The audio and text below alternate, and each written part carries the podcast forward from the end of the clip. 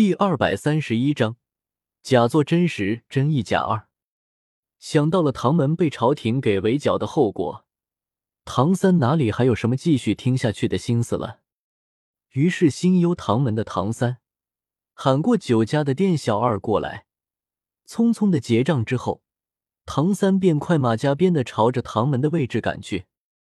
结果，在半山腰的时候，唐三就被朝廷的人给截了下来。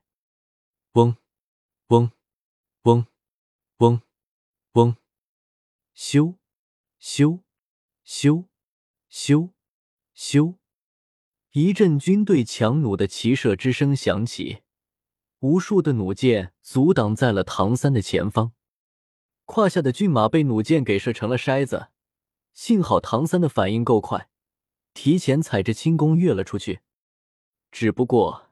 在唐三落地的那一瞬间，就听到耳边响起了一个不阴不阳的声音：“哎呦呦，来让咱家看看，号称可以重铸唐门辉煌的小猴崽子，长个什么样子？”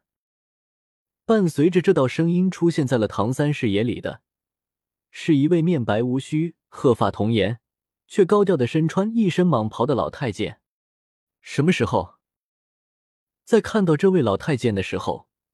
唐三的瞳孔忍不住的一缩，同时心下暗中警觉了起来。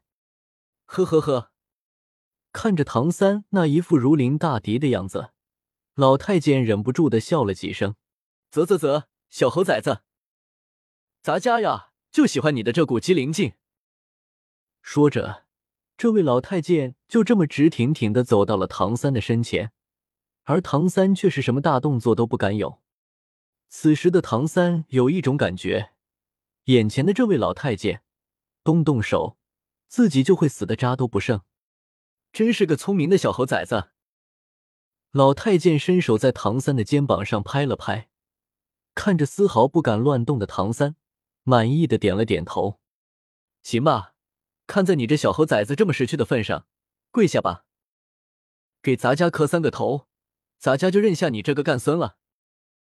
晋升的事情，可以等到回宫了再说。老太监话里面的信息量有点大，唐三一时间直接就懵住了。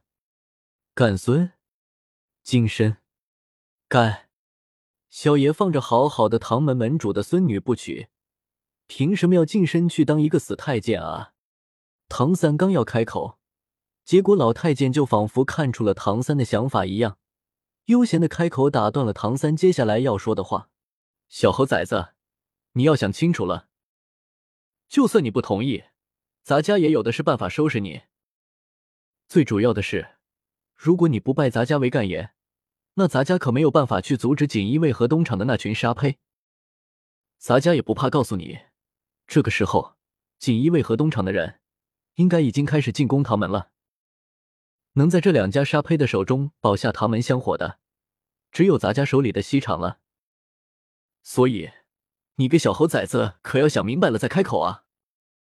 老太监的话音未落，就听到了扑通一声，然后就是唐三那咬牙切齿的声音响起：“干爷爷在上，请受孙子唐三一拜。”砰，砰，砰！唐三咬着嘴唇，闭着眼，强忍着心中的绞痛，重重的三个响头磕在了地面上。为了唐门。我可以牺牲自己的一切。是的，在自己和唐门之间，唐三毫不犹豫的就选择了唐门。唐三明白自己做出的这种选择会有什么后果，但是只要能保证唐门的香火传承下去，那么哪怕自己遗臭万年，唐三也是心甘情愿的。但愿师傅和平儿可以理解我吧。即便做出了决定。唐三还是希望自己的师傅和未婚妻可以理解自己，而得到了唐三的答复之后，老太监开心的大笑了几声，然后便示意手下的小太监扶起唐三。聪明，老太监看着唐三的眼神很慈祥，相当的慈祥。至于慈祥眼神的后面是什么，唐三就看不出来了。随后的时间里。在唐门即将被锦衣卫和东厂的人给攻破之际，老太监带着唐三以救世主的姿态出现了。再然后就是唐三入了西厂，唐门得以保全的结局了。最让唐三感到欣慰的，就是跟着老太监一起离开唐门之前，唐门的门主唐大先生用饱含歉意的目光看了唐三几眼。这种行为让唐三感觉自己为唐门付出的一切都没有白费。时间匆匆，转眼间又是五年的时间过去了。这五年的时间里，唐三的名声可谓是响彻了整个江湖。从唐门的希望到西厂的少督主，从江湖豪侠到朝廷鹰犬，从功力一般般的武林人士到内力高绝的大太监，总之，现在的唐三和五年前相比。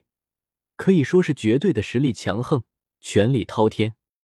京城西厂，少督主，少督主。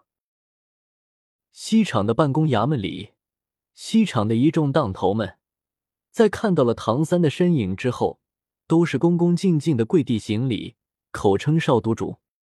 事实上，别说西厂了，整个江湖和朝廷都能看得出来。只要唐三自己不作妖，下一任的西厂厂公妥妥的就是唐三了。嗯，看着周围不停给自己行礼的西厂众人，越来越阴柔的唐三面带笑意的点了点头：“你们该做什么就做什么去吧。本督主先去给老祖宗请安。”挥手让周围的那些人都退下了之后，唐三在一间屋子前整理了一下衣冠，才推门进入。老祖宗，孙儿给您请安了。有一说一，就唐三现在的姿态和语气，不去给皇帝伴驾，那真是可惜了。嗯哼。房间中的老太监看着对自己恭敬有加的唐三，满意的点了点头。小三子不男不女的声音在阴暗的房间里面响起：“你跟在咱家的身边也有五年的时间了吧？”听着老太监的询问，唐三将自己的姿态摆得更低了。回老祖宗的话，孙儿跟在老祖宗的身边已经有五年又两个月了。呵呵呵，听了唐三的答复之后，老太监忍不住的乐了几声。你个小猴崽子啊！摇了摇头，老太监的声音再次在唐三的耳边响起：“出来了这么多年，也该回家去看看了。”前几天，我这便收到了一份请柬，是唐大先生七十岁的寿宴请柬。咱家最近身体也不比从前了，就由你个小猴崽子来代表咱家去参加唐大先生的寿宴吧。正好，也让你回家看看。